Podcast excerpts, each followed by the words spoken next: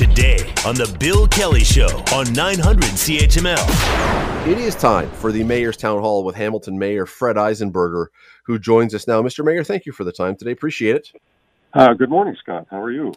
I, I'm I am wonderful. I mean, as I say, how can you not be great on a day like this? It's a fantastic day. Uh, and, you know, the weather is perfect. The sun shines and uh, it's dry. So whatever you want to do out there in the great outdoors is available to you. So yeah, enjoy you know, in another month or two, we're all going to be complaining about how cold it is and everything. So, because that's our way, that's our way. So, take advantage now. Uh, we have a lot of things that I would like to get to today in the limited time that we have, and I want to start here. Um, I want to play a clip from Councillor Jason Farr, Ward Two Councillor Jason Farr, uh, from earlier this week. Here we go a growing number of residents and business people in Ward 2 are concerned that the 39 is going to turn to 49 really soon. And that clearly, when you understand the definition of the repeal in our motion on August 9th, is a flaw. It is heading in the exact opposite direction. He, of course, is talking about homeless encampments that are they've been a, a, a, bit of a struggle, more than a bit in this city, uh, Mr. Mayor. And, and Councillor Farr says they're heading in the wrong direction right now. Do you agree with that? Uh, we're, well, we're seeing, uh, you know, an influx of them for sure. And, uh, you know, it's not like these encampments haven't been around, uh, you know, for, for decades, quite frankly, but they haven't been as visible as they are today. And that's, uh, that's certainly an ongoing problem. And they've uh, decided that, uh, you know, our city parks are an area that they're, they're prepared to occupy.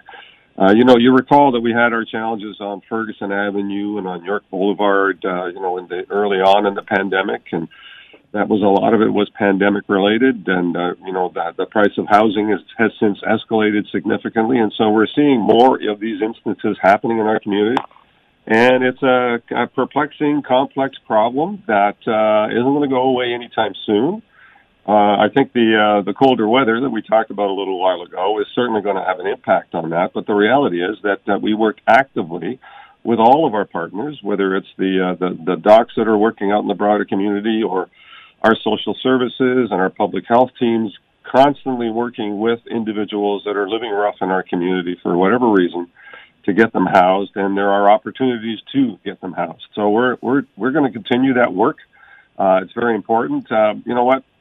I know Councillor Farr is, uh, you know, sharing his frustration, and I think we all feel that frustration. But the reality is that, uh, you know, 40, 40 folks in tents in our community isn't isn't exactly a disaster, uh, but it is a, an indicator of something that uh, needs our attention, and that all parties need to be working towards to get them properly housed in either short-term or long-term housing. And you know, 600 some odd folks in our community have been housed through that ongoing dialogue with our social navigator program through the police and through social services and public health. And uh, that effort continues, and I think that's that's really the right approach to take is to continue that ongoing dialogue with those individuals to get them into a proper location. If you suggest, not you, if someone, you, the greater you, if you suggest that we don't really like the sight of tents around in the city or of you know sitting at the, the mess or whatever on public land. You are hmm. probably going to accuse be accused of being not very sympathetic and not understanding. And there's probably something to that. But on the other hand i'm wondering as mayor is there is there any value in the aesthetic of this? And I, and I know that may sound very surface but as people drive through the city if they see tents and they see messes and they see stuff around does that matter, or or is that totally insignificant to to this whole discussion? No, it matters. Um, you know, I think it matters to a lot of people. It certainly matters to our kind of image as a city. Uh, but it is not unique to Hamilton. So you don't have to go very far and see all of our other municipalities are struggling with the same issue uh, during, you know, during this kind of pandemic, especially. Uh, but on an ongoing basis, these these issues have been happening uh, m- much more uh, out of sight, out of mind than they are today. Uh, the one the one of the frustrations we do have is that uh, some of them uh, the folks, the medical practitioners, are out there, you know, in, in many respects, encouraging people to go in the tents, and you know that's certainly kind of divergent from you know where we all want to be, which is to get folks into housing, and I think that's part of the frustration that we're we're actually having, you know, a bit of a uh, tug and a pull with uh, you know some very good uh, and caring medical professions out there that uh, you know previously had been in offering up tents for people to live rough in our community and making arrangements for them to do so. And that that that kind of encouragement is uh, the opposite of what we would like to see happen. So we're we're interested in having people either in shelters or in in uh, longer term housing uh, uh, arrangements. Uh, you know, do we have a hundred percent capacity to house everybody, especially the high acuity folks that have you know multiple issues that can't be housed in shelters and can't be in in some other permanent residence because they just have too many issues? Yes, and we need uh, we need our you know provincial and federal governments to help us with some resources to be able to provide the kind of housing that provides the level of supports that those individuals need. But those are, you know, you know there's a couple of handfuls of those individuals in our community. Uh, the rest are making a choice. And, uh, you know, the choice to, to decide to take our parks and make them their campsites is not a choice that we're going to uh, condone, and it's one that we're going to work against. And we're, uh, we're going to do everything we can to make sure that those that don't need to be there uh, go to a proper place so that those parks can be available for the use that they were intended to be, which is the enjoyment of all the citizens, residents in the area to enjoy that space. And when you, these encampments are not, uh, you know, particularly healthy, clean places. There are mm. needles. There are uh, drug addiction issues. There's uh, obviously, uh, you know, using you know some of that park space to uh, as part of their toiletry, uh, you know, uh, needs. Uh, and there's been fires and other things that have occurred and, and some deaths uh, that have occurred in these encampments. And so the, these are not, you know, public friendly places for people to bring their children and their kids to enjoy the park. So uh, we, we want to create that appropriate balance and make sure that uh, all of those folks that can get housed do get housed and that they don't make the choice of, I, I feel like being on my own in a park. Uh, that is not a choice that we're going to hmm. condone mm. and, and something that we're going to work against. You referred to uh, folks in the medical field. Let's pivot a little bit here. Um, we learned this week, maybe we're reminded this week, that Hamilton's vaccination rate, COVID vaccination rate, is the worst right now in the province. Why is that?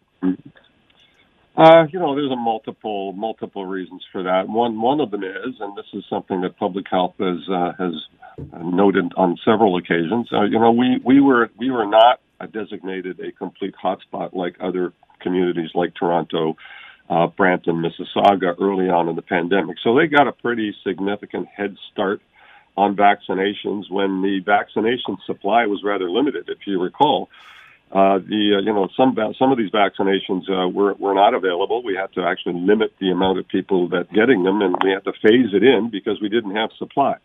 And so, uh, as a result of that, we're we're we're a little behind right from the get go in terms of the, the vaccination rate. Uh, beyond that, it is uh, you know cultural issues. It is uh, you know access issues. Um, you know, I, I, obviously, some folks are making the choice to not get get vaccinated and getting their information in in places where they uh, shouldn't.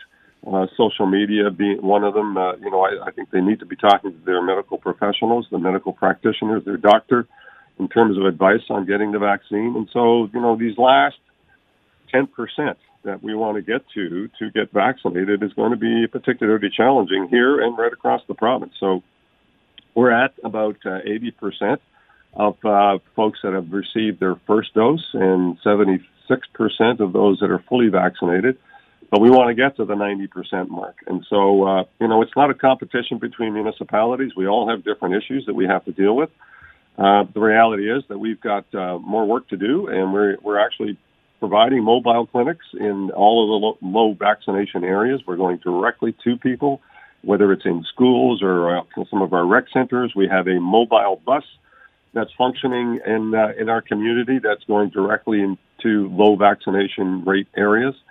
We've had uh, vaccination clinics at Lime Ridge Mall, and we're going to have one at the uh, across the street from the football game. Uh, you know, all of those are efforts to get to individuals that may have made the choice to wait or need more information or you know are, are thinking about uh, you know, getting vaccinated and, and just want to make it easy for them to do so we're moving heaven and earth to try and get mm. people to understand why vaccination is important and i would say uh, you know for anyone that hasn't been vaccinated now you're you know you're doing it for yourself your family and uh, and predominantly for your community because it is really the only way that we're going to get to a unrestricted uh, more relaxed, uh, you know, environment in all of our cities, uh, not, not only here but right across the country.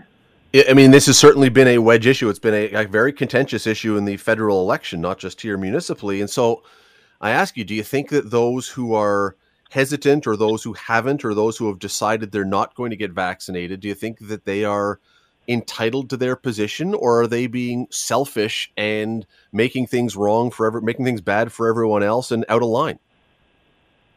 Uh, the latter. Um, you know, we, uh, we, we are a community, and uh, you know we've been able to eradicate uh, you know other major diseases like polio and smallpox and measles, largely because the, the you know the majority of the population, to you know I think I think one or two percent of the population has not received vaccines against that. We've been able to eradicate all of those diseases because we've had a, a, a community spirit around understanding why it's important to do for everybody. Uh, the only way we can eradicate it is is for everybody to participate in this vaccine process. So how how we got to folks making a determination that this vaccine is somehow different than any other vaccine that's been out there. In fact, it's much improved. I think the uh, the incidence of of uh, harm or or you know reaction to the uh, to the vaccine has actually been I think one of the lowest of any of the vaccines that we've ever ever received. And so uh, I think they're uh, they're they're not uh, taking into account their uh, their community responsibility to uh, others in our in our community. And you know what, society only works well when we have some common themes around how we're going to function. And uh, this is one of those areas when we're thought, thinking about the health and welfare of all of our citizens that we have a responsibility to to participate. And uh, I'm hoping that. You know, as as we see the uh, the narrowing of opportunity for people to do things if they're not vaccinated, so can't go to the football game unless you can demonstrate that you're you've either had a vaccine, do two doses of the vaccine, or you can demonstrate a negative test. I imagine that somewhere down the road that's going to narrow down to uh, if you cannot demonstrate a vaccine uh, dosage t- times two, uh, you won't be able to participate in that, or you, you won't be able to go to the gym, or you won't be able to go to the restaurant, or all the other things that you would like to do, the theater. Uh, you know, all the entertainment and enjoyment things are going to narrow, and uh, you know you're going to be left out of what you want to might might want to participate in as as part of our broader community. And you know, and I would say at some point, jobs are going to be at stake. Uh, you know, I, I don't I don't foresee that uh, the vast majority of our population that are vaccinated are going to appreciate working with individuals that have not been vaccinated that could still potentially spread uh, the virus to them or to others. And that is going to be a pressure that uh, all the folks that are unvaccinated now are going to feel, and it's coming, uh, you know, fast and quickly. Got a few minutes left here. Let's pivot one more time here to uh, probably everyone's favorite topic in the city. LRT, the three letters that uh, I, you and I talked once before about this. Well, we've talked many times about this, and I said on our headstones it was going to be chiseled. We're working on the LRT or covering the LRT, and still were when we died. Uh, not true. It has. There has been a vote. The LRT, the deal with Metrolinx, is going to go ahead. This is going to happen, barring some miraculous catastrophe. Um, are you relieved? What's what's the word that the the person who's been driving this uh, feels at the point that this finally happens? Relief, excitement. What is it? Uh, it's excitement, uh, Scott. You know, this has been uh, been a 12 year journey, and, and not unusual actually for these large, you know, infrastructure projects. And you know, I'll harken back to the uh, the Red Hill Creek Expressway and the 50 year journey that it took uh, to get to uh, fruition. Uh, you know, LRT projects are complex and they're uh, and you know they're big budget items, and uh, you know you can pick one. And any any municipality you can think of, Kitchener Waterloo, for instance, had about a ten or twelve year journey before mm-hmm. they get their got their LRT uh, up and up and going. Ottawa the same, Edmonton, Calgary, uh, you know, pick one. Uh, none of them are easy, uh, but they're all very, very beneficial. And so uh, the excitement and enthusiasm for having our federal and provincial governments come together to provide the 100% of the capital resources to make this happen, I would say is unusual. And uh, you know what? We, uh, we, we should pat ourselves on the back for having successfully landed something that isn't going to be a burden to the local taxpayers, but uh, is something that, uh, you know, the city is going to enjoy and benefit from for decades to come. This is really moving on to the on-ramp to our future. Uh, this is really where we're going to see mm. the city of Hamilton become an integrated, um, uh, equitable, uh, transportation connected city that's going to continue to provide opportunity, but at the same time also provide opportunity for new renewal and development along the corridor that's going to hold this city, uh, you know, very, very well for the, the next foreseeable future. So that, we, we, you know, that our, one of our one of our challenges is housing. Uh, you know, that's a challenge that's happening right across the country. Uh, LRT is is renowned for inspiring new and renewed higher density housing all the way along its corridors wherever they're being built. And that is going to be a very, very positive development for the city of Hamilton. So hopefully we can get on top of this scarcity of housing issue, uh, you know, sooner rather than later.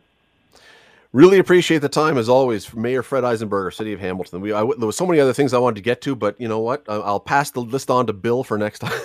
Although he has it. his stuff too. Really appreciate it. Thank you for the time. Look forward to it. Thanks, Scott. Appreciate it. Have a great day. Well, you as well. The Bill Kelly Show, weekdays from nine to noon on 900 CHML.